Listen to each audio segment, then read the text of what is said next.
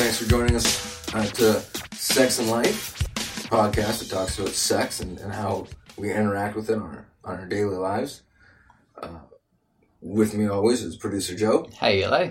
Hello, Joe. How you doing, man? I'm doing good. You all excited about Christmas? Reasonably. Nice. We're recording this just before Christmas. Yeah. It's going a lot better now that I have friends. Yeah. With us today is uh, Vivienne. Hi there. How you doing, Vivienne? I'm doing quite well, thank you. Excellent. Uh, Vivienne is an escort, and uh, she she's come talk to us about escorting and uh, Bill C thirty six, which is a, a, bill that just passed recently. Um, that, from my understanding, as limited as it is, is actually quite uh, detrimental to uh, professional sex workers. Um, and so that's more or less what we're going to be talking about today. Obviously, the first question, Vivienne, is, is how did you get into escorting? So I get that I get asked this a lot, and um, it's really interesting because it's something I've wanted to do since I understood what quote unquote prostitution was. To me, it sounded just like a great idea. Like, oh yeah, I'd get paid to do one of my favorite things, which is having sex. Um, like I joke that I'm one of those people who was born sexual, that I was like born with my finger on my clit. Just always made sense to me. What stopped me because I had an opportunity when I was 20 was I didn't feel attractive enough to mm-hmm. be an mm-hmm. escort at the time. Mm. Um, particularly with a lot of the media representations of what high end escorts and successful people, as opposed to the people who are victimized and, you know, treated like shit, look like. So I waited for it, um, and I took two years to think about the decision. I had a friend who um, volunteered with me at the same sex positive organization, and they were a sex professional and sort of walked me through how to set myself up and gave me a lot of really helpful advice. And then I had my first paid call with a photographer actually. It started off as a photography session, like a nude erotic photography session where I was masturbating. So we agreed on a like masturbation performance and they got excited and it progressed like we agreed on a higher rate and it progressed further and I realized at the end of the call that, wow, this is not bad at all. This mm-hmm. felt great. I can make a lot of money doing something I really enjoy. And um, so that was last November, so a year ago. And I didn't do anything more until I joined um, what was then an agency and in what is now a collective in April. And I also launched my own indie site, viviennelawrence.com, uh, six months ago. Well, I guess seven at this point. And um, could actually be eight once this goes up. That's true. I mean, anyway, it, it has not been that long in terms of escorting time, but um, yeah, that's essentially how I got started. Uh, does your family know? Um, some of my family does. So this is interesting. Uh, I've been in porn also on top of escorting. I've been with the artofblowjob.com, the spit spitmagazine.com, and with Bright Desire with Miss Naughty. So I get a phone call from my sister, who's 12 and a half years older than me, um, on the first day of my last semester of school, um, saying that my uncle uh, had watched my porn. Um, after watching it, decided to show decided to show it to my aunt. So then watched it again, and then my aunt, out of concern, shared it with my mother and my sister. Uh, so this was very shocking. My sister reacted very positively. I told her all about porn. Um, I hadn't told her about escorting yet. That came a little later, but I told her I did some pro dom work and some modeling. And she was every she was very supportive, and that kind of marked a changing point in our relationship because we had not had a very close relationship just mm. due to um, age difference. I would think age difference. Uh, they had Oh, my, my my brother and I are three years apart, but we couldn't disagree on things more. You're when you're young and in your formative years, so much conflict comes between the two of you. Yeah, I, mm. I have a sister that's three years older as well. Yeah. We don't usually get on very well. Yeah. well, my sister knows she was very supportive. I called my brother that same afternoon, told him, "Hey, look, I'm an escort. This is what I do." And my brother and I are very close, and I loved his answer. He's like, "Uh, like he referred to me as my civilian name, obviously, because he doesn't know my professional name. And he's like, you know, I'm a feminist. you can do whatever you want as long as it's healthy and safe and you're enjoying it. So I was like, I was very happy with that. Um, now my sister is not actually my full sister; she's my half sister, uh, and her father's different than mine. And her father, um, her father essentially uh, had two other children, and I'm very close with the older child, um, who I refer to as my sister, even though we're not actually related. Uh, I texted them and talked to them, and they needed a bit of time to process it, but otherwise they reacted really well. Um, so my siblings have been really, really supportive. My mother, I haven't talked to about this at all. And she knows that I'm at least in porn, and she's on my Facebook, and she sees all of my posts about sex work, and she's not stupid. Like, she's a really smart woman, so I think she's probably pieced it together. and I, like, I was touring in Ottawa. I'm from Ottawa, and we went and had dinner from them after I had like five calls that day. So I was kind of very dead, and I'm pretty sure she knew I was there for that reason. So my father doesn't know. Uh, I don't want my extended family on my mother's side to know. Uh, they're particularly because there's some really good people, but there are also some very intolerant people. So some of my family knows. Some of them have been very supportive. I'm not ready to tell all of them, and Yeah. I might never. It's uh, yeah, family, especially extended family. In my opinion, like you see each other at weddings and funerals. Yeah, and So why? Getting together for Christmas, Easter, and that's it. Yeah. Well, I was really upset because my uncle, I was planning on telling my parents when I finished school, which was just very recently. I finished three weeks ago and then I paid off my student debt. So Oh, congratulations. thank you. I was Paying off your student debt already? yeah, it's done. I paid it in one go.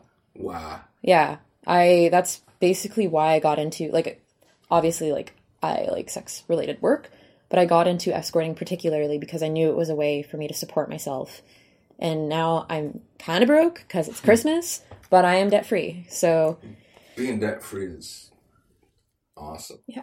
So I was planning on telling my parents at this point in time when I thought they could see a lot of like why I did this.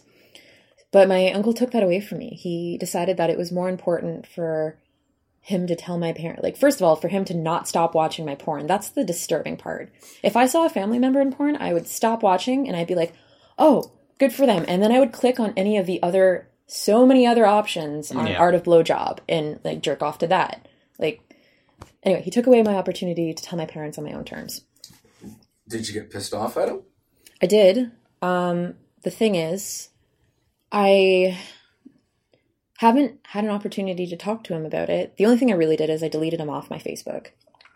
Um, and uh, the thing is, I'm really, I really respect my aunt, and I really respect my cousin, um, who's a very sex positive individual. And like my brother, we talked about this when he found out what happened, and he's like, "No, I'm a feminist as well." And out of concern and respect for them, I haven't done anything which could be detrimental towards my uncle. Um, and I think the most I would do at this point is I would have a conversation with him and be like, this was very wrong. And it was a huge invasion, not of my privacy, but just of my own sort of sense of protection. Control over your decision making. Well, yeah, control over my decision making, and uh, it, like it's kind of very creepy that you did this. Like we are related. Yeah, I would And- think anything like that, any kind of big news like that, it should be up to you to tell people when you're ready. Yeah, and the thing is, I always knew that there were going to be people in my life who would watch my porn. That's or who would know about it, who would see it, like a boss or a friend, or um, you know, a friend's boyfriend or something. I was ready for that. I wasn't ready for a family member to watch my porn and decide to keep watching. At least that's all he did, Yeah. Allegedly. allegedly. Now, is there a difference between being a hooker and being an escort? Yes. I, I dated an I'm escort gonna, I'm for, gonna for go on a a limb while, and say yes. yes, there is. It's and she hated it when I called her a hooker. Yeah, See, that's it. There is a difference. It's called self identification. Um, so a lot of the time, I will say escort when I'm advertising um, my own services because escort sounds fancy and yada yada yada. In my personal life, I call myself a happy hooker, or like I have so many like self jokes because that's a title I feel comfortable with. But that's the thing. Anyone who is like, and nobody else has a right to tell a sex worker how they're going to identify, right? So, for instance, I really hate when people use the word prostitution or prostitute because it has so much stigma. Hooker to me just sounds like fun, and I'm that's why I'm okay with it. But another person might find hooker really awful and not suited to them, and if they say, "Hey, this is not something I want to be called. I am an escort, not a hooker." That's fine, and you, like And we just refer to those people as hoes. See, you got to be really careful because hose has a lot of uh, racial connotations. Really? Yes. Yeah, Like- I mean, if they're not a hofo show, then I wouldn't. I wouldn't go there. No, it's, it's, I just wonder how well they do at gardening. See, whenever when I hear hooker versus escort, the first thing that pops in my mind is that hooker is going to cost less money. yeah, and that's another thing. There's there's so many isms involved in this. There's a lot of classism and racism. Um, like, and that's another thing. A lot of us choose our own rates unless we work through an agency. At which point, even then, there's a couple different options based on what we're willing to do slash how we're perceived. Like, I see myself as sort of like if we're looking at a class system, I'm kind of upper middle class. Like I'm, I'm comfortable. Um, that being said, I have a lot of privilege. Like I'm white, I'm able bodied. Um, I have a normatively attractive body in a lot of ways. Um, that being said, I'm not a centerfold model, so I wouldn't No, be you got cheekbones for it. I like my cheekbones; they're You- great. You have beautiful, beautiful cheekbones. Thank you. You're welcome. But I mean, if you're comparing a lot of what you see in um, like modeling agencies like Ford, like I, there are people who are sort of trophy, like quote unquote trophy wife material who can sort of charge more, right? Yeah. Um, and there, there's a couple agencies that are based exactly on that concept. It's based more on looks than on quality of service. So there is like like you said, if you say hooker, the automatic connotation is that you're charging less money. That being said, I call myself a hooker and I know I charge more than quite a mm. few other escorts, right? Who very much label themselves as classy and it really comes down to a personal choice of how much I think I'm worth. And I've raised my prices twice now. Um, so how do you decide how much you're going, going to charge? I mean, it, it, there has to be some kind of uh, uh, bar for you to measure measure Yeah. yourself with. So there's so many factors in that. Um, the first one is uh, geographical location. Like I'm going to charge more in Toronto than in Montreal because the market is different in Montreal, right? Also, the living expenses in Montreal are generally a little bit cheaper. Um, I found that in Ottawa, it was a little better if I charged a little less and offered fewer services. In Toronto, I charge more. Okay, so if I'm doing an in call, I charge a little less than if I'm doing an out call. In call is like they come to my space of Yeah. work. Out call is I go to their hotel. I won't do private residences. Um, and I charge the extra money for an out call is because I have security on site that I pay Yeah. and also transportation. Um, if it's a client I've seen before and I know they're chill, generally I won't bring security for the most part. Um, but still, I like to charge the extra in case I feel like I need to. The other thing is you want to look at what your market looks like, what other people are charging. So the best thing is to look at someone who is similar in style to what you want to be or what you are. Figure out what they're charging, um, and what services you're willing to offer. Like I, before the acronyms changed, um, because now it's illegal for us to advertise sexual services unless we're advertising our own sexual services. Let's say we're working through an agency, you can't put acronyms anymore. But there used to be the typical girlfriend experience, uh, which is there's a lot of that in the Toronto market, and it's more of a sensual like it's what you would get from a girlfriend, like a a quickie and stuff like that. I mean, in my experience, uh, as limited as it is, um, I always found when I had clients that wanted the boyfriend experience, it was very therapeutic for them. There's a lot of that, and a lot of what I do is talking. Yeah, I mean, it, to, uh, I mean, you go into this profession thinking, okay, this is going to be sex, right? How have you learned to, to process uh, uh, their emotions? Because they're going to get emotional, whereas you need to stay professional. Like, how, how does that, How does that work? yeah. Well, another part of that is a lot of the services I do offer are PSE, which is porn star experience. So I'll have people who in domination experiences. So I'll have people who fall into different spectrums. And before they would communicate with me to let me know what kind of experience they want, and then I can emotionally prepare myself to figure out what they need.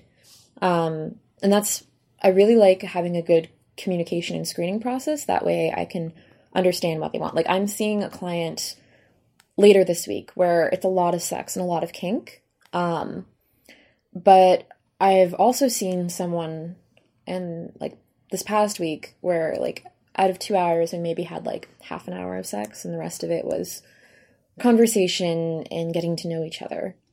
The the toughest is really like I've started seeing um, widowers and uh, they have a special place in my heart because I really like seeing them and I really respect that they come see sex workers because in a lot of cases they have children and their primary responsibility is taking care of those, those children and not taking away time from that to go pursue like a legitimate free relationship. Mhm.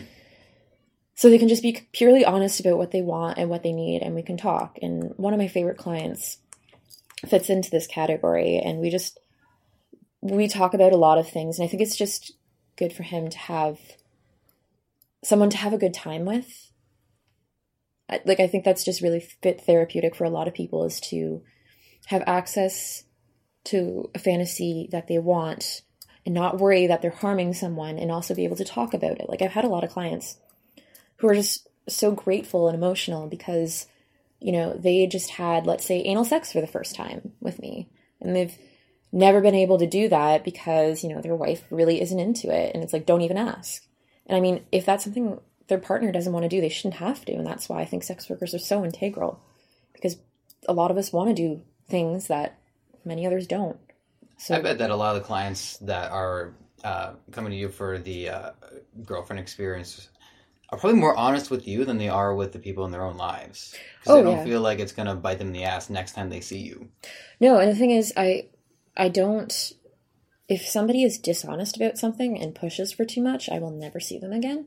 Like if they say they want one thing and then they're very much pressuring for another. Like a big thing with that is um like you'll get a lot of people. Well, I've had a few people who have tried to pay me less.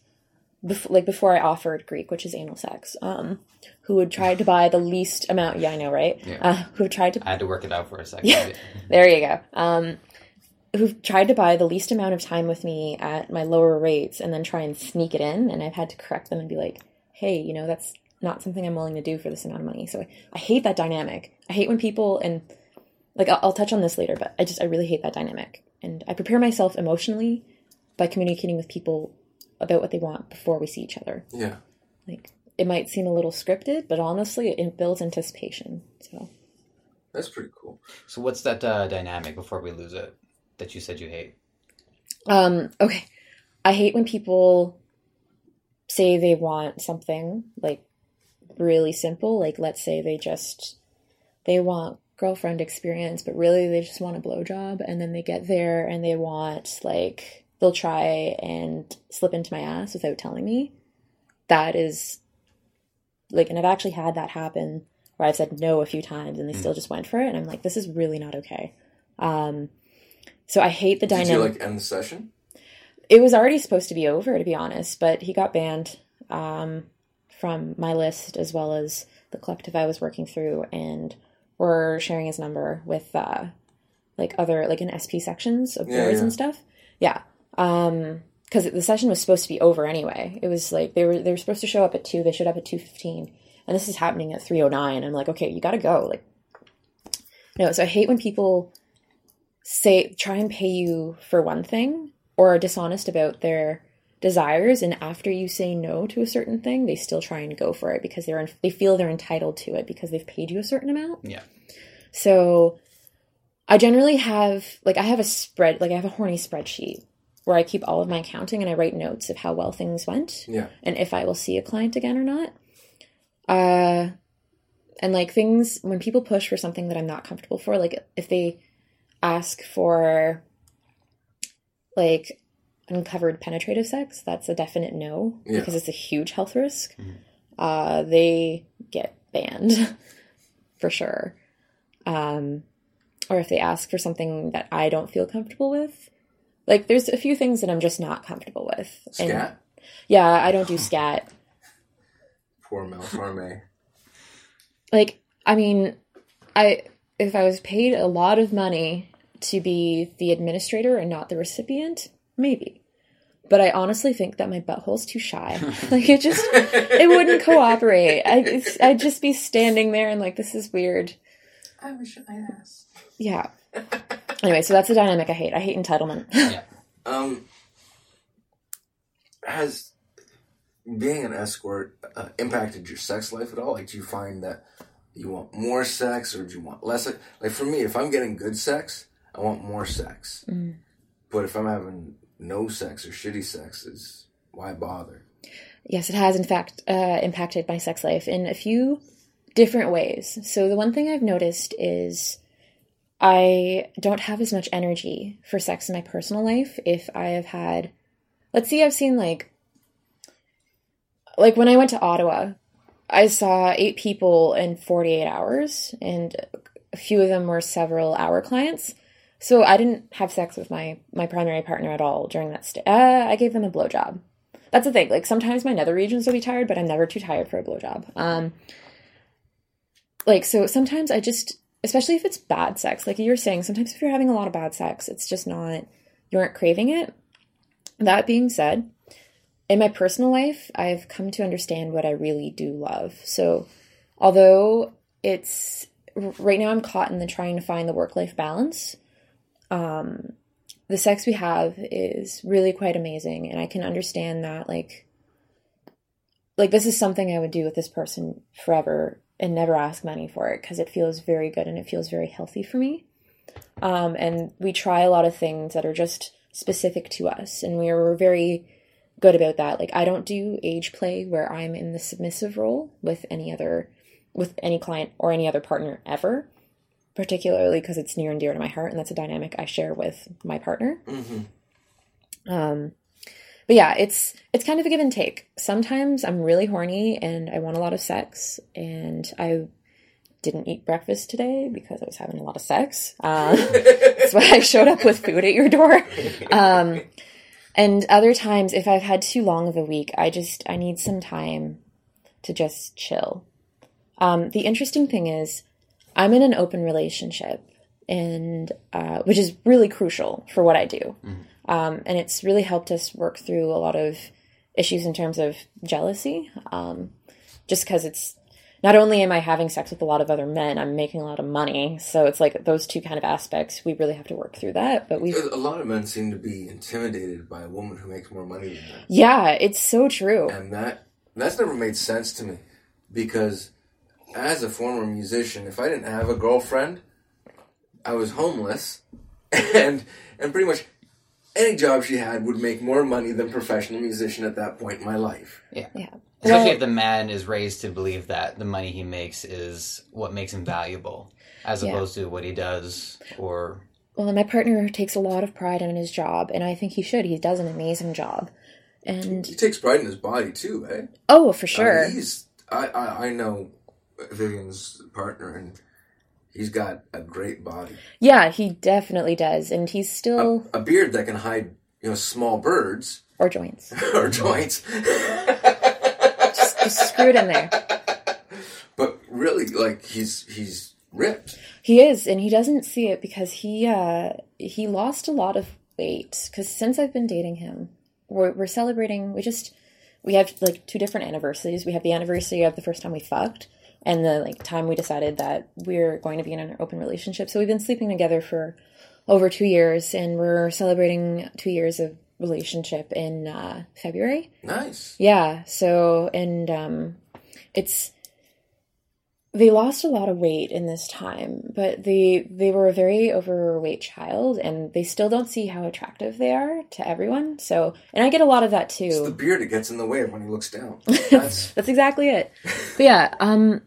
So with we've we've been really good at we our our communication is so much better since I got into this, and we're trying a lot of new taboo things that Yeah. I've always secretly really wanted to try, but haven't really worked up the courage.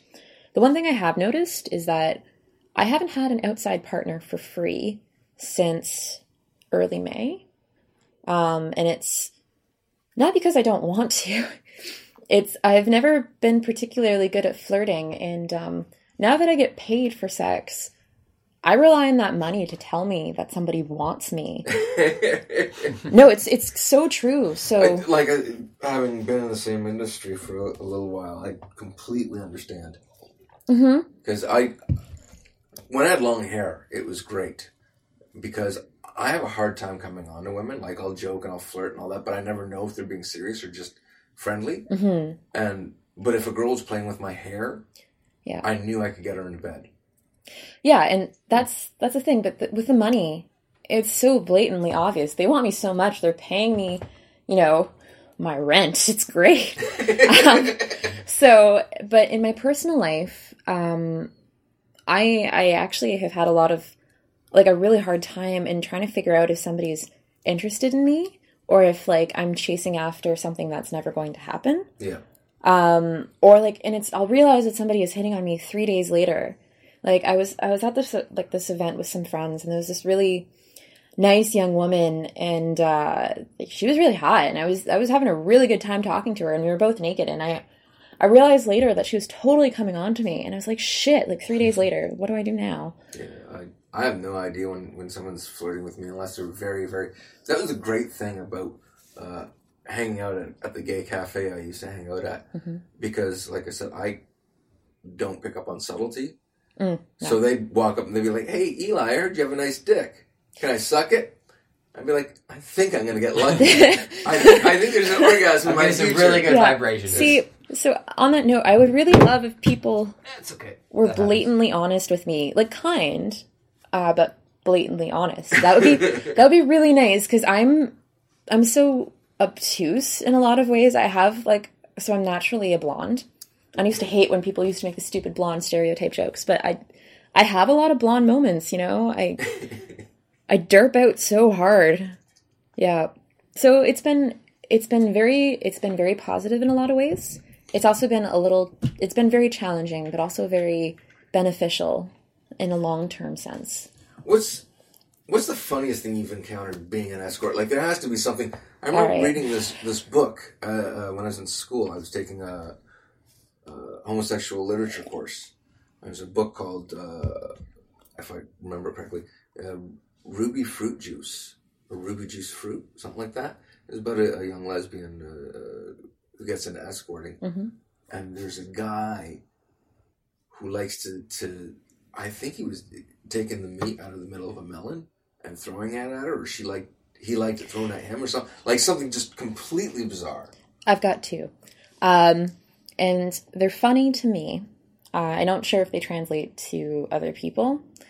All right. We'll see. We're, we're pretty twisted here.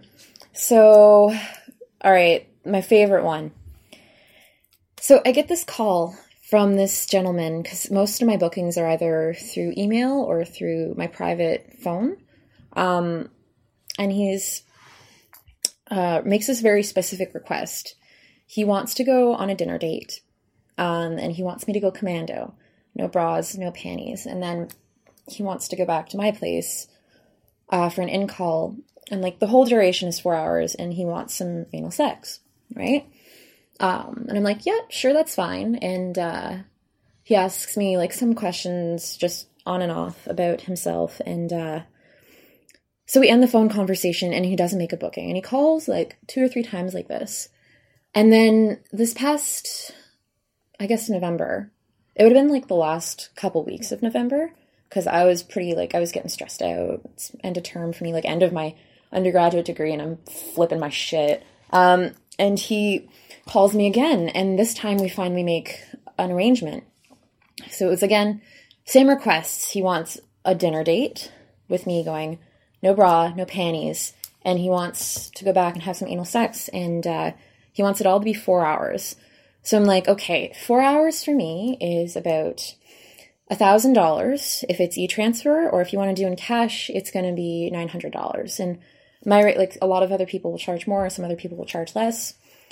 And he's like okay that sounds great. Um, i'm like so what kind of payment works best for you? And he's like cash please i need some extra money for the holidays and i took a moment and i was like um wait a second so you do realize that you're paying me to have sex with you, right? This is this is what's going on. He's like, "Oh no. No, you're no, it's $900 from me. I thought this is what you wanted." So he directly contacted me from my escorting website that has all of my rates that lists me as a sex professional to have me pay him for four hours where we're gonna go and have a big dinner and have lots of anal sex with someone who's apparently like like gifted by God, meaning that he's very endowed. I'm like, this is really not what I want. And he's like, oh no, like, but you you said you wanted this. Uh, you said you wanted me in your ass. I'm like, no, like, yeah, yes, I like anal sex. I very much do. But you know, as I was like, I I know I was saying a few minutes ago that um, you know, I have trouble flirting, but come on, I'm a young, attractive woman. If I want to have anal sex with someone, I generally don't have to pay them. But he's, and I was just or, like, or look very hard for it. No, like it's just like, just c- c- close my eyes, point in some direction, or I just like ask my partner, "Hey, honey, do you want to have some anal tonight?" Yeah, like no, but it's just insane. And then he was like, "Oh, well, this is." It's like, well, are you sure? Like, I'm, I'm really gifted, and I'm like, look, no, I am, I'm very sure that I don't want this. Now, please stop contacting me. This is incredibly like, this has been incredibly alarming and disrespectful, you idiot. And he's like, wow, you're really rude with your clients. Are you always this mean? And I'm like, no, just with you, you idiot. fuck off. Like, and this, the thing is, the entire time, I have, like, the way that I communicate with people is I have a burner app. Now, the burner app itself is free, but you have to pay for credits so that you can have texting or minutes. And the entire time this is going on, I just keep thinking of all the minutes he's costing me. I'm like, this is fucking stupid, giant waste of time.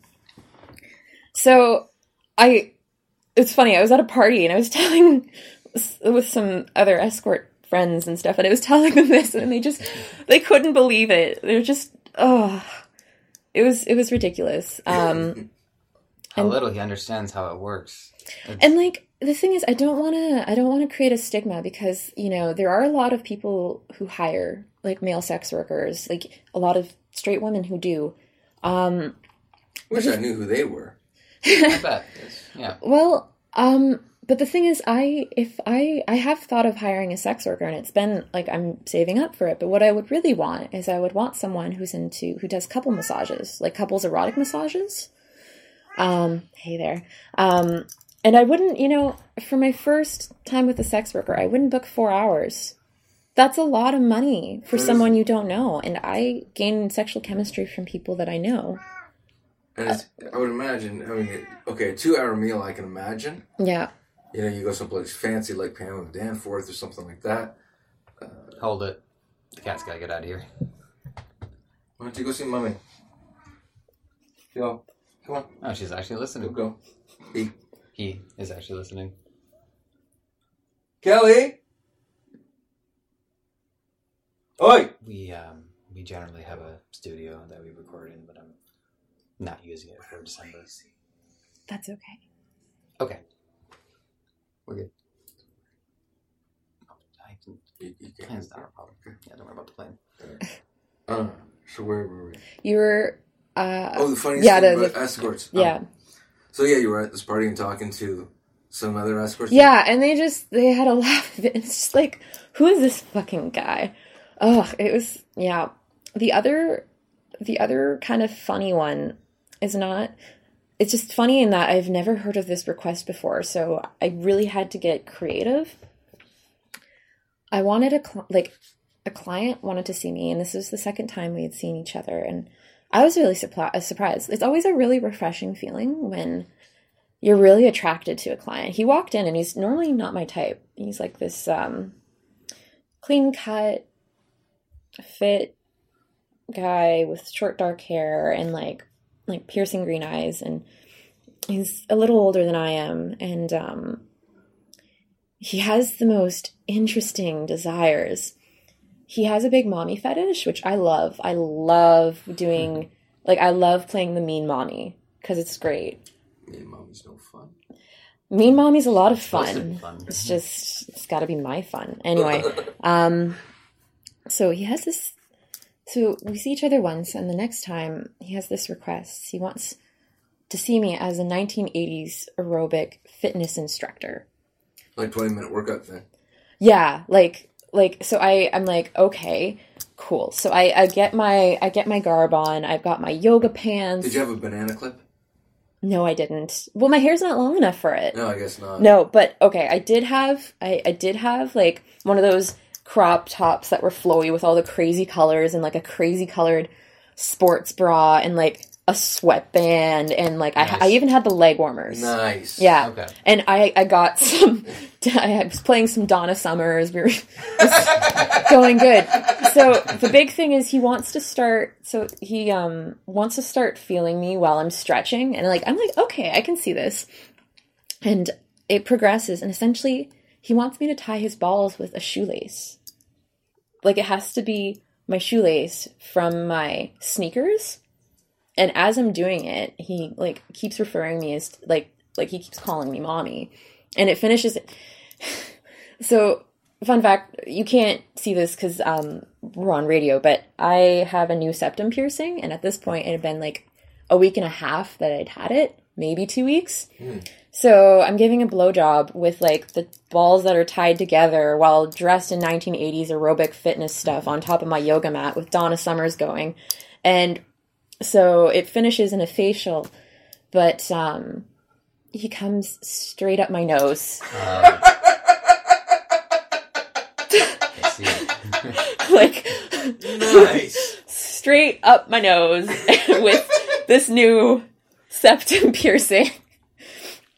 And I'm like, and I'm like, I'm look so unsexy right now. Like, I'm, like, I, I don't think he notices because he's in like po- uh, post orgasmic bliss, but I'm like running around with my like 1980s garbs, cum dripping out of my nose, desperately searching for a Kleenex to try and blow my nose without hurting my new That's piercing. If, if if I ran into a woman who had on like the '80s bicycle shorts and one of those ripped uh, uh, sweat yeah. shirts and and and a, a banana clip, definitely banana clip. I just I would just blow my load right there.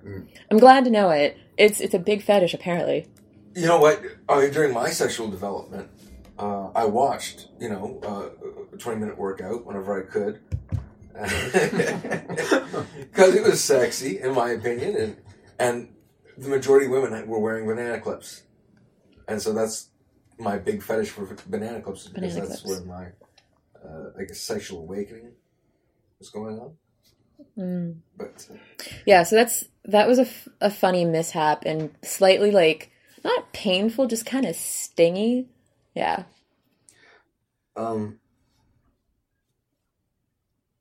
do do escorts pay taxes?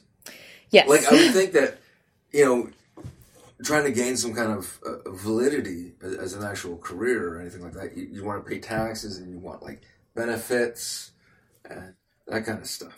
Okay, so escorting, like many other fields, you have to understand most of us do pay taxes, but like any profession, there are some of us that don't. Uh, just like there are some people that file their taxes late, but most of us pay taxes, and there's a few different ways of doing it. One is you can file as an independent, like a self-employed independent consultant or um, like contractor. So I'm probably going to be filing under um, like I'm first of all I'm paying someone to do my taxes and that's what a lot of escorts do and a lot of sex professionals all across the board do is they find an accountant who's sex positive and we pay them. We drive the economy at that time of the year, okay?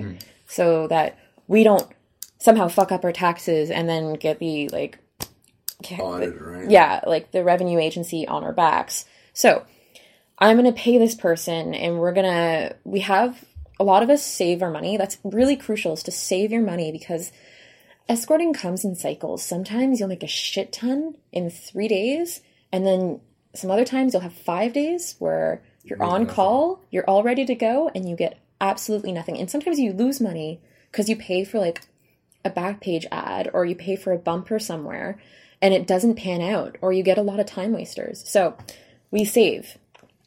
And um, the thing is, it's a cash, for a lot of us, it's cash economy. Quite a few of us take uh, like e transfers or credit card payments, I take them very rarely. I prefer cash. Um, but if it's for a long session, I'll take a, like a deposit. I need that deposit to know that you're not going to flake out. Yeah. Um, or so do they get like a 24 hour cancellation window? And I my cancellation window is what it like it's about I think it's four hours um, because I get a lot of same day bookings. Um, but uh, particularly like I I installed this after I had a five hour out call person cancel on me like because during a phone call conversation because they got mad at the out call fee. Anyway, so we save. Some of us will put our money, like some of the cash aside, and we'll use that to pay for everyday living expenses yeah. But a lot of the time we'll save and of that saving we'll keep a small portion for when tax season comes and we have to pay out. Um and like there's so many there's you could actually file as an adult entertainer. Um and if you have a burlesque license you can file as a burlesque burlesque license is the common term for stripping, Stripping license in toronto. um so you can file that. And um, there's a lot of different things you can claim like uh, SPOC sex professionals of canada has an, a very good guide on how to file your taxes. Um, like what you can declare what you can't. You can declare surgeries if you get them done. Like cosmetic. yeah cosmetic Yeah. surgeries. Um, you can declare travel expenses. Like when i toured i'm going to submit my receipts for that. Um, and uh, there's so many things you, you can declare but You write off condoms? Um, actually, I get my condoms for free, and I'm actually supplying quite a few people with free condoms uh, to try and increase safety on the job. Um, I'm not going to divulge where I get them from, just to protect the identity of my source. Um, but I think they're doing a lot of great for our community. Particularly, it's a matter of public health. If although there are quite a few public places where you can get free condoms, like Hassle Free Clinic uh, Yeah, yeah. and Planned Parenthood, um, I have to be careful because I'm allergic to latex. Okay. So I get I specifically bulk order like latex free condoms for myself. But if I didn't, I could declare those. Um, gloves are another thing that you could declare, like just medical gloves. Yeah. Um, yeah, and if you are working through a collective or an agency, a lot of the time they will like if they're worth their salt, they will have either they will have their own accountant and they will help you file your taxes uh, or a financial planner, or they will have a reference to someone. Yeah, and you can also look things up, like look things up like this on, like through, like just through networking, like through knowing people. Um, yeah, so we, a lot of us do file our taxes. Like I'd say the vast majority. It won't be under escorting. A lot of us have, we just file under independent whatever. I'm probably going to file as a, like someone a mark like a marketing specialist because I do have a lot of experience with that. Um, and frankly, I don't think if it's a matter of like if we file their taxes, would the government be more lenient with legalizing sex work? I really don't think it comes down to that because, frankly, um, we already do file our taxes. I think what they're really upset about has nothing to do with revenue and everything to do with um, people in sex work, like sex professionals. For a lot of us, we transgress sex and gender norms. Like, if you refer to Gayle Rubin's charmed circle of what sex should be, you know, it, by very nature, we are not monogamous because we are sleeping with people or providing other people with sexual pleasure through a myriad of different options. Um, but we still make the same amount of money, if not more, f- than the people who do conform to these norms. So there's this big, huge, like, anger at us because we can behave quote unquote badly or be immoral and st- still be fine. Now I'm, I'm saying quite a few of us will be fine. Just like in any under any industry, quite a few of us won't be making on the low like less money because we're on the lower end of things and there are different issues surrounding that. But it really comes down to people just don't want people like us, like individuals who transgress sexual norms to be making as much money as them. They, there's a sense of entitlement that they should be like allowed to have sex with us for free. Or Because you're seen as being a lower class of person. well, there's a there's sort of a normative kind of like moral code that says that yes, we are like if you like for example, I'm Catholic, right? So because I am Roman. uh yes. Okay. um French Catholic. I am too. I had to call. I had to call it out. Yeah. It, so because I'm a young woman who's having non-marital sex with lots of people, I'm in a lower class and just gonna go to hell. I'm Catholic. I'm going to hell anyway, But, but look who Mary Magdalene hooked up with. right? I mean, that's Jesus. you know, She hooked up with Jesus. Okay, so if if if an escort is good enough for Jesus, And it's interesting because there's actually so much backstory in terms of escorts being very influential in the Catholic Church. Like, actually, like, just the church having a stipend every year that goes towards um, people who work in there having access to ex- escorts, like brothels and stuff like that.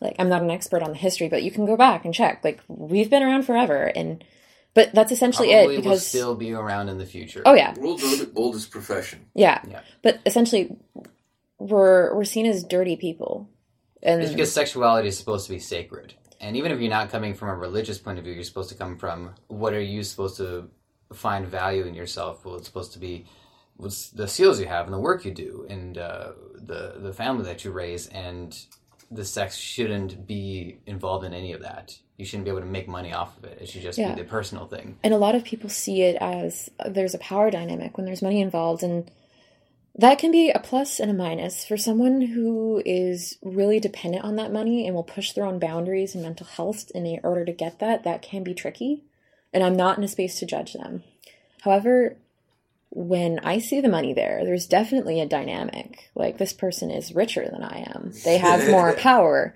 and they are giving me some of that richness and i get very excited the money is a turn on for me like, I love that power dynamic. Mm. Suddenly I'm taking part of your power away and now you belong to me. Like, that's great.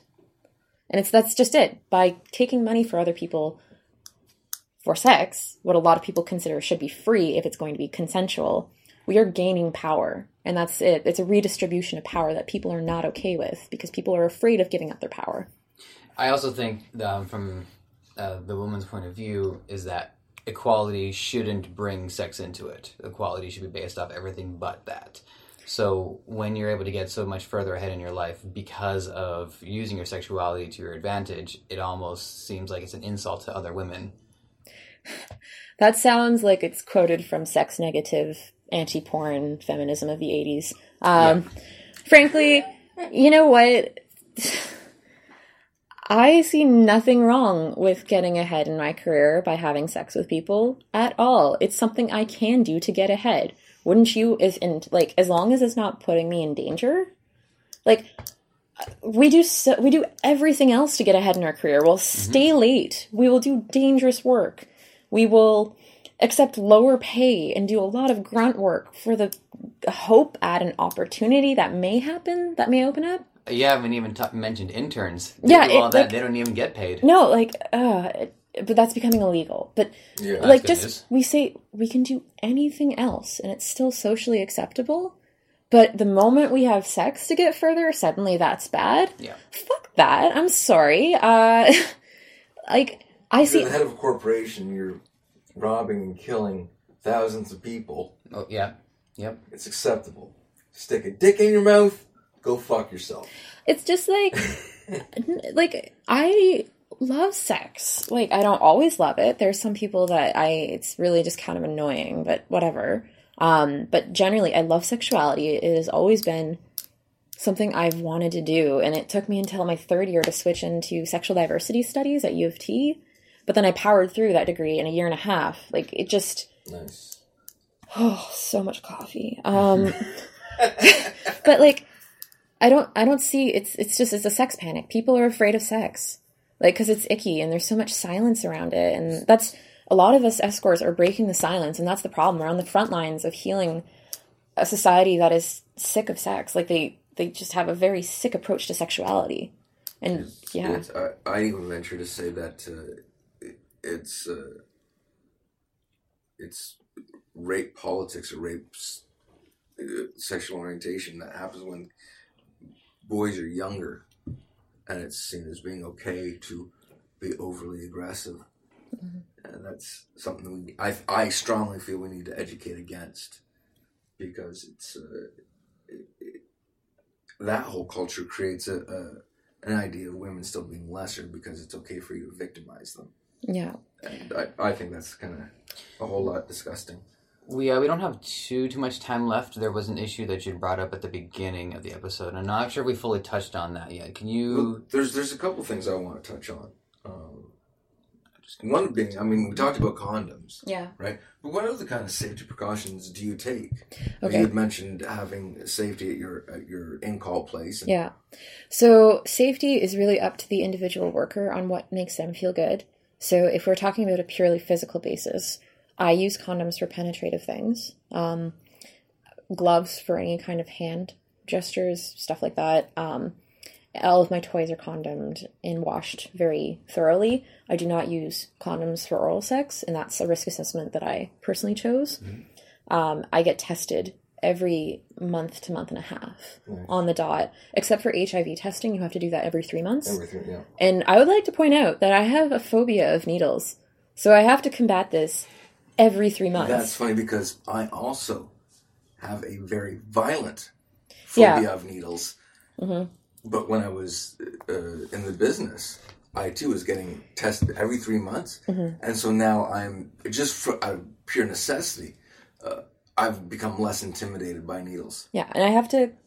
It, it's getting better. I have to confront this every like every month and a half um, to three months, and it's it's really difficult. But um, it's a precaution that I need to take. I need to try and try and stay as healthy. Um, and I I really hate when people ask me, "Are you clean?" I think that's a fucked up question. Everyone's clean. Just some people have a positive STI status, and as long as they're managing it properly, you know, they're clean. What kind of stupid ass question is that? It's just like it's it, it would be a much better question to ask like, "Hey, what's your STI status?" just so that I know what precautions we have to take. In terms of physical security that goes beyond um, safer sex supplies, I have security that I hire f- to be around when I see someone new. Um, like they'll be in the building, and also when I'm doing an out call, um, I do safe calls. A lot of us, if it's a first time seeing a client, either five or ten minutes into a like a like a call, we'll have a safe call to make sure we're okay. Um, and I check in as soon as I'm done.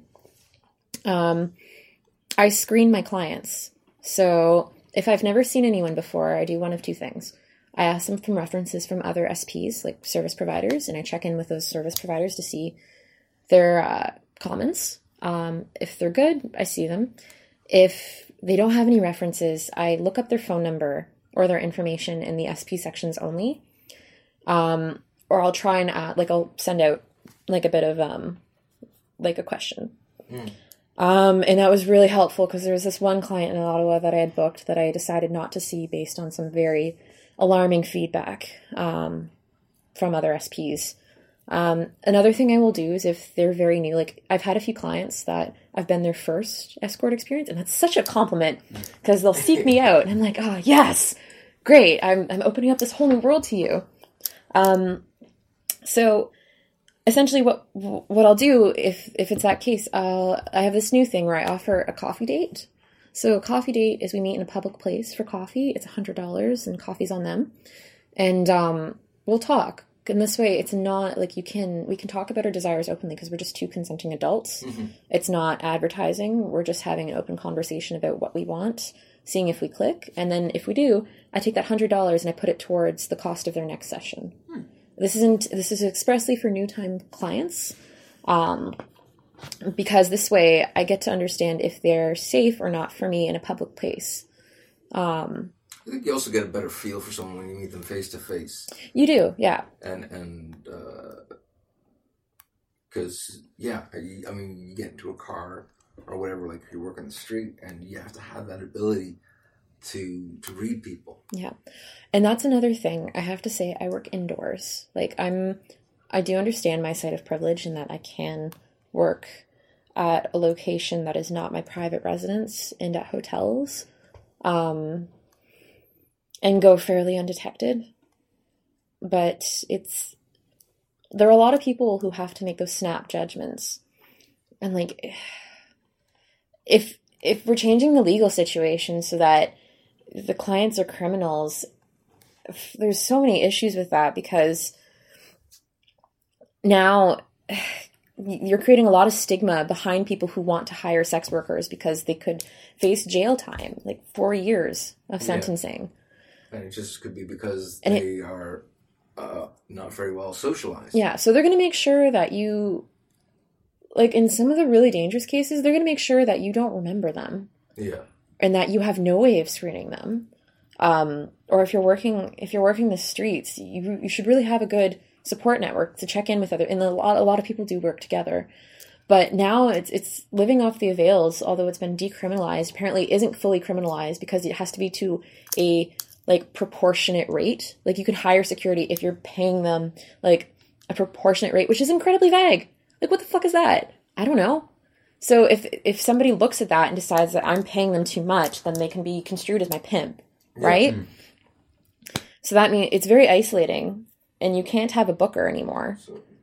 Since we're talking about the law, I mean, you know, this whole bill, uh, C thirty six. Yeah. What's your understanding of that bill? Okay, so the way the laws used to work is that prostitution was never illegal in Canada. It's just the conditions of prostitution were. With the old uh, stipulations in the in the charter, uh, sorry, in the in our in our legal system, the way it worked was you could not work indoors in a shared space, which was a bawdy house. You could not live off the avails of prostitution, so you could not hire a security, a driver, or someone who was managing, like a, like a booker um, and you could not solicit. Soliciting is still legal. Soliciting is essentially being on the corner of a street, and the the way it's written into law is it's actually seen as a traffic violation because you're slowing people down, and it's seen as a public nuisance in terms of loudness and creating an unsafe environment. Which I think is bullshit. That it's more important to keep a calm neighborhood than to care for the lives of the feminine presenting in sex work. Like that's Or stupid. the men? Yeah, or the men. Yeah, if I'm referring to feminine presenting here, I generally mean uh, cisgender women or trans women who are sex workers. But I also like this is just my perspective because I fall within that group. Yeah. But there are lots of men in the sex work industry, and for them, it's even like the rates aren't quite as high. No. No. Um, and there's a lot of stigma behind it too.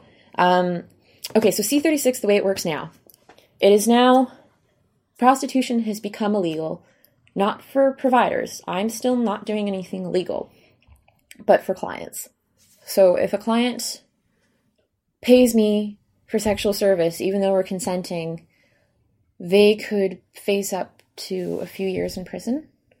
Um, they it is also illegal to advertising is illegal, but there's a loophole in this. So it is illegal to advertise, but the way that the they're going to enforce this is that they're going to come down on boards like review boards. Um, but they won't be coming after sex like sex professionals ourselves. So like if I'm on my website, I can still advertise my sexual services um, without fear of penalty, right?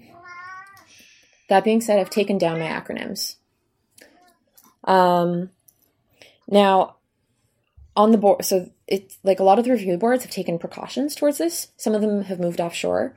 All of them have taken down the acronyms, and it's now it's a lot of advertising. Like I advertise myself as a companion, so it's I'm advertise my time, like my time and my required donations. What I hate about this is that there's so much implied, and when there are is implied like when people thinks aren't when people think things are implied, there's a huge problem with consent because you think you're paying for one thing and then you get there and you expect that thing and that uh, like and your provider's like no this is not this is not okay. We never talked about this because you can't talk about it because communication is legal. Yeah. yeah. Via email. They're going after the online advertising and email now. Like it's illegal to talk about that. It is incredibly dangerous. Like how are you supposed to establish what you want if you can't talk about it? It's like you're just supposed to tell telepathically know Yeah. what he wants and what you're willing to provide and see if you mesh Are, are there any parts of uh, Bill C thirty six that actually benefit uh, sex professionals? So I wouldn't say benefit sex professionals, but I would say benefit people who are seeking to exit the sex industry. And I really do think there needs to be exit programs. You know, there are people who are abused and who are in the sex industry against their will, just like there are people who are in agriculture who are overworked and abused, and people in construction as well, often undocumented workers who face the same hardships. But you know, the thing about the sex work is that sex is an easy target. We are visible, right? It's like it's like pornography. It's visible. It's right there, right? So there's 20 million dollars over 5 years and about half of that is going to creating programs to enforce these laws and the other half is going towards organizations that are begin- going to be creating exit programs for people who really want to exit the industry. And i think that's important. I think they're going about it completely the wrong way um, because it's not addressing what a lot of people don't realize is that forced sex work isn't the cause of oppression. It's a symptom of an oppressive system. Yes. so if you really want to stop forced like human trafficking and there's also stipulations against sex work as a minor which i think are really important um, because like i wouldn't have been ready to do this when i was younger. I think it would have been really detrimental to my mental health. Um, But, But- I mean, there are some people, unfortunately, who have no other choice. yeah and see that's the problem. It's a system that led them to having no other choice. It's not the sex work itself. Like and by taking away the sex work you're taking away their last chance at making money. You really want to empower a group of people. Don't take away their way of making revenue. Create other ways of making revenue. Maybe you should address the like chronic systems of poverty that lead to forced prosti- like forced sex work and drug addictions in communities that really need it. Like for instance I don't understand why they're not actually devoting more resources going towards to search for the thousands of Aboriginal women who have gone missing, right? Who have been. I could answer that one. It's because they're not white. Oh, that's exactly it.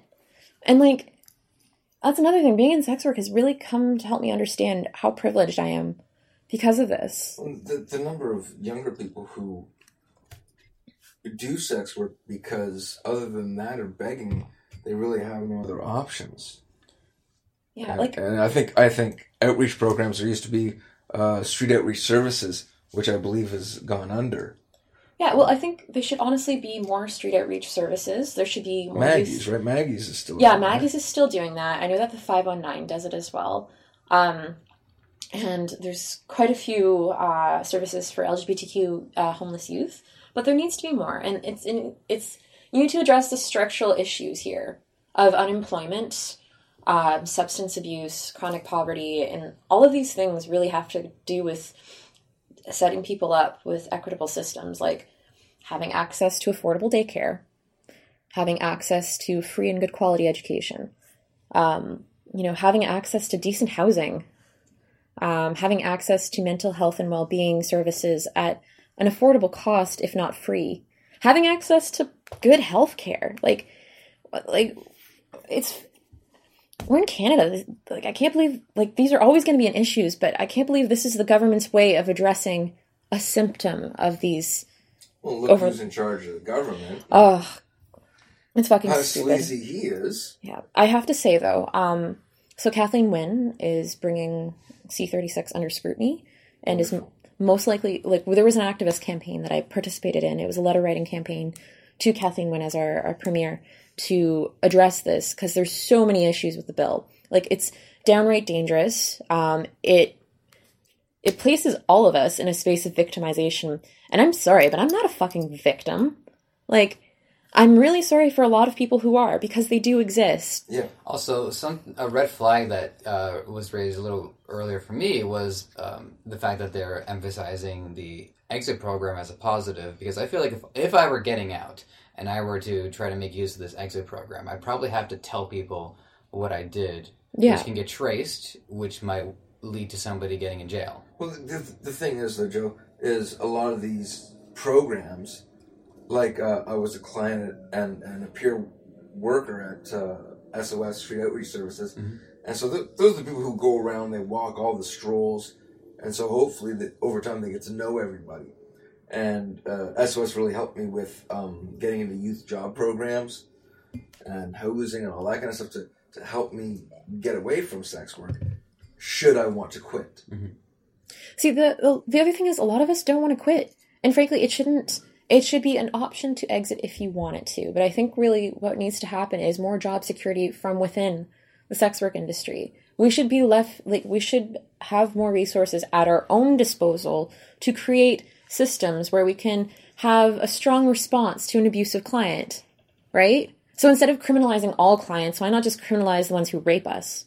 You know, actually maybe listen when we say somebody transgressed our boundaries instead of Or there's someone dodging the area if you're a street worker. yeah, or like actually treating us like human beings. Like Did you get a lot of bullshit from cops? Um, I haven't. Uh, I have a cop friend who is really sex positive and is really great. Um, I have not encountered cops. I've been very lucky, and to be honest, I've only been in the industry since April, and I'm not really in a position where I would face like I was warned that a cop might come see me, but generally what they do is they just make sure that I'm okay, that I haven't been beaten or anything like that. When I was at an agent at another agency for one day before I quit, Yeah. um, I haven't had any bullshit from cops. I know it happens, and I know Operation Northern Spotlight was a big shit show. Um, according to someone I work with, I wasn't in the industry when that was a thing, but like I know people like me, like who are doing the exact same thing for me, have been banned from the states for ten years because they have a photo in one of their advertisements that showed their face. My face is on my website, and I would not be going to the states to work because um like in the states it's downright illegal except for in nevada and a couple other places if i'm Yeah. not wrong but I know it's legal in Nevada, yeah but but what isn't? yeah um but even there there's problems like they have a barrack system like the the workers can't really leave their work like their space of work for long periods of time. So really like this bill is just it's it's going in the complete opposite directions. The old laws were better. A few agencies have closed down completely leaving lots of people without a revenue you know and a lot of clients without a healthy outlet for their sexual and emotional needs. You know these are people who sought service from trusted individuals who they no longer have access to because people decided they didn't want to have to deal with C36 bullshit so they just left in a really uh, in a really really shitty manner Yeah. so I really think if the government actually cared about us, for one, twenty million twenty million dollars over five years is a pittance. Like, what are you going to do with that? Really, like. So first of all, they should increase the amount of revenue. Second of all, they should not criminalize clients. They should make abusive clients criminals. Um, they should criminalize But I mean, just abuse of anything. Criminals. and there are laws for that elsewhere. Like there's laws for assault, there's laws for sexual assault, there's laws for harassment, there's laws for bullying. There's so many other laws. We don't need this law. We don't. There should be a law for trafficking minors or trafficking anyone for that matter. Um, and really, I just think that there should be more employment sort of regulation, but within our own our own channels. I don't think this is something the government should impose on us. I think we should have resources available to us to create systems for a more equitable working environment. So, what can we, you know, the average day citizen, do to help uh, defeat slut shaming and and and uh, uh, whorephobia, if you will? Okay, uh, you can hire us for one. um, Okay. So that's one thing. The other thing you can do is if you're parti- like if you're particularly concerned about this law, write to Kathleen Wynne. There are letter templates available uh, online. Just look up letter template um, Kathleen Wynne C36. Um, sh- uh, there should be one on nikkithomas.com. Do you have one? Uh, I might have on my phone. I, uh, well, I could send you an email to it. Yeah, that'd be good. Yeah. We'll, we'll try and post it on our site. Yeah. Yeah, I'll make So- the effort. I'll see if I can post it. It's written from the perspective of someone who is not a sex worker, saying, I am not a sex professional. However, I think these laws are unconstitutional for these reasons. Sign. And you can even sign it and send it electronically. Um, the other thing you can do is if you see people making sex negative and whorephobic comments, you can correct them. You can call people out on their bullshit. The same way that we call people out on saying, that's so gay, because it's wrong. You say, "Hey, I think you might you might have meant to say that's so stupid." I, I usually just put those people in, in like their act like they, they're in grade five still. Yeah, and but the thing is, a lot of people just don't know, right? Like I was on my way to dance class. I take pole dancing classes at the Brass Vixens on top of Seduction, Cool.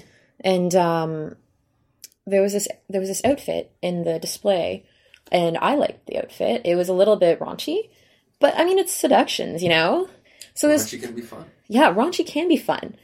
And this this woman and her partner walked by, and she's like, "Oh, I would never wear that. It's so whorish." And I part of me froze over, and what I wanted to do was turn around and be like, "I think what you meant to say is tasteless. I would never wear that because it is maybe a little too revealing for my tastes." Because you know, a lot of us sex professionals, quote unquote, whores, we appeal to tastes that might not be yours, but they are still valid tastes right? So correct people. Also, there's so much media out there, like common popular media, like TV shows, um, that make whores the butt of their joke. Write to them. Tell them that's not okay. Tweet at them. Or all these uh, pimp positive rap songs. Yeah. Every for some reason, uh, they've canonized pimps who are basically thieves and, and abusers, Rapists. his, historically rapists, uh, but we're calling them something cool. Like when I, I lived with my kids, when I lived with my kids, they were forbidden from saying pimping is cool. Or And it- anything pimping, you know, or dressing like a pimp or being a pimp. Because in, in my very humble opinion, uh, I think pimps- Hashtag opinionated asshole. that's it. I think uh, pimps are probably the lowest form of fucking human being. Yeah. Um, See, no argument. no, like I'm, I'm just trying to think that around that. If there's anybody that I would say is lower. Um, Uh, Okay, fine. You got I'd it. say people who take advantage of their professional power and money to systematically rape others, uh, and they get away with it, because and they're not in the public's eye because they're not a pimp. They're just a stand-up citizen. I think those people are pretty bad. Um, people who create laws like this that are just gonna lead to a lot of violence against our community. And I say this as somebody who has experienced some violence, but nowhere near the extent of what a lot of other people will face under this law. Yeah.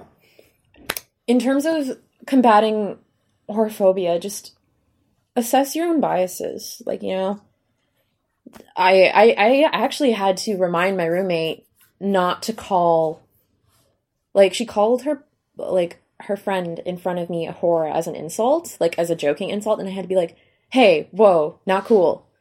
And this is someone who's incredibly sex positive, Yeah. you know. Also, don't don't judge us for what we do for money, and don't try and tell us how to do our jobs. Like I have an entire like I have a blog. There's only one long entry on it right now, but it's exactly like how to support a sex worker you love. I think that would be a good resource for a lot of things in terms of how to be a whore positive um, person if you love or care for a sex worker, or even if you're just their acquaintance and you don't want to be rude. Or just because you think it's becoming a better person. Yeah, like frankly, respect how we make our money. Don't make us feel bad for how much money we make in an hour. I get that all the fucking time. Like, oh yeah, I wish I could make like 300 in an hour. And I'm like, okay, first of all, it's 250 because I have $50 for my space rental. By the way, I also had to wake up 3 hours earlier to like shave my legs, do my hair, put my advertisement up, make sure this guy was legit, you know, confirm with him, get to the space, make sure it's clean. When you take all that into account, you're making probably what seventy five an hour. Probably. And there are some weeks where I make just zero money. Other times it really pays off, you know. Whereas crane operators, those fucking skeezy motherfuckers, The pimps of the construction they make, industry. they, they they make what something like 150 an hour, like something insane like that. But to get licensed for crane operation, it's insane money Yeah, and it's for schooling. like frankly just if you're upset with how much we make realize maybe why you're upset a lot of it is born out of your own fucking insecurity And jealousy. Yeah. yeah um you hear that, Harper? Yeah. And- oh that's the other thing. Okay so during the debates of c36 you see valerie scott in like you know in, in- at this table with these other politicians and this one guy's going on about how you know it's not respectful to pay someone for sex because you're treating them like a piece of meat and not like a lady. And she's like so you so you think it should be free if we if we want to be treated like a lady? Um and he's like yes. There's so many problematic things with this. First of all What's a lady? what the fuck is a lady? Why are you calling me a lady? I'm a person. And it's like, okay, you're not even treating us like human beings. You're treating us like what you think a proper lady should be, and that's your own idea of what is Yeah, well, proper. it was forcing your own morals on someone else. Yeah, and why exactly am I being treated as a piece of meat if I'm being paid? In my personal life, before I got into sex work, like right after I broke up from my first long term relationship, at that time I only had one male sexual partner and I was getting kind of antsy for some more. And, uh, you know, I hooked up with a few people and frankly, I've been treated a little shitty. Like, I've been treated much better overall in sex work than I have in my personal life because my clients know if they give me bullshit, I will never see them again. And I will tell everyone else that they were bullshit. And then they probably will have a lot of hard, like a really hard time finding a provider who wants to be with them. You know? If you don't respect us, it will bite you in the fucking ass. Like, there is no way around that. But I, I've, I've noticed that, and, and I mean, to me, that's very positive. Um, I've noticed uh, on websites like FetLife where there are DOMs that have taken liberties, and, and quite often it seems to me that the, the female community in there is very supportive about sharing information and uh, discussing problem people. The only thing I, I find is very seldom do they take any kind of legal route. It's really hard because, like, a lot of the time, people just don't care. There's, it's it's just true. Like, people don't care. It's, you're a whore. It's not rape. Like, what are you talking about? And just things like that. Yeah. Like, there's, so it's, and there's a lot of distrust of cops. Like, if, for example, if you are assaulted in a bawdy house and then you call the cops, what do you think they're going to be more concerned about? Yeah. like under the old laws. Or if you were soliciting and you got physically assaulted, who do you think the cop's going to arrest? yeah. Yeah. If you have one bad client, but the rest of your clients are on your phone and you call a cop because you've been assaulted, what do you think the cop's going to do? You know? Oh, we need to find this guy. Can you give us their number? Here, give us your phone. There's their arrest list, and you've lost all of your credibility. You know, it's and that's the biggest thing. Advertising is now illegal. But a lot of our safety boards are through advertising boards. Hmm. So if they try to shut those down, like it's going to be so much harder for us to communicate through each other, like to each other. And they're they're trying to like combat trafficking through shutting down advertisement. But that's There's two different things. it is it, essentially what Peter MacKay is trying to do is he's saying if you take away the demand by like making buying sexual services illegal and by shutting down advertisement, it'll eventually go away. I'm sorry, but this will never go away. Someone will always want sex. Uh, Always. Yeah, always. And someone will always pay for sex. Yeah, and it's like we the ways need. people are going to have to go out and get it are going to get worse. Yeah, if that's they can't exactly get it. it as accessibly as they should. and there's going to be more fighting over clients, which is going to lead to a race to the bottom. Um, it's just th- this law was clearly made by someone who has never been a sex worker, Or a client. understood sex. Or is going after the kinds of votes of people who would be against it. Yeah, and it's interesting because Bedford um, threatened to release the names of the people in Parliament who had been with sex workers, and I think they've recently decided not to because it would seriously affect their future. Yeah. Yeah. and it's just it's a huge amount of hypocrisy it's like oh like we're gonna make it's essentially just i don't want to have to pay this hot person to have sex with me i think i should have it for free that is what this is they are upset that they are paying for it That's, if you want free sex, then get the nuts to go and find free sex. yeah and like It's Charlie Sheen was quoted as saying, "I don't pay women for sex; I pay them to leave." well you know i think that's true in the sense of i won't fuck up someone's life. You know if someone is married and they come see me i am discreet. I want to have sex with them make them feel good. And then i don't care about their family life. Like i, I care about what they want to share with me. But you know because i'm not doing this for free i'm doing it for the money. I've got my own life. If let's say i was a secretary and i had strong had developed strong emo like i'm very much borrowing on a stereotype here and i apologize for this. But like let's say i developed a strong attachment to them and my employment depends on them and we start having an affair i'm going to be want to be part of their life. You know it's just a natural for me at least, if I'm doing something for free and I clearly understand that this is an emotional investment for me, I want to claim a stake. But if someone pays me and my rates, like d- that's another thing to combat whore stigma. Don't try and like get us to barter with you. Like don't try and lower our rates for you because we're not going to. I'm sorry. Um, but um, you know, if somebody pays me handsomely, I've got a lot of freedom of what I can do with that money. You know, I can go treat myself and be treated in a way that I want to be, and I'm not going to interrupt this person's life. Or even make investments to secure your future. like with them. Like i've got my own future like independent of these people. Yeah. like a lot of us have lives. That's what a lot of people forget. We have partners. We have family. You know? We're our own people. We're not victims I gotta say, it's gonna be interesting seeing what happens with this bill uh, C thirty six. It'll be interesting to see all the the fighting people out there. If, if we don't get the petition up or the letters sent to, to Kathleen Winter, your MP, whatever, uh, find find a way to do it on your own. Uh, we're out of time, so I, I want to thank uh, Vivienne for coming on Yes, thank you so much. and being such a wonderful guest. Thank and you. Explaining this in, in these issues in a way that we can all understand. Uh, yeah.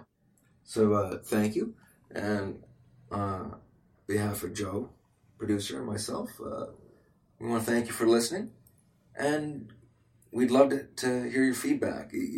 Tweet us at uh, Sex and Life.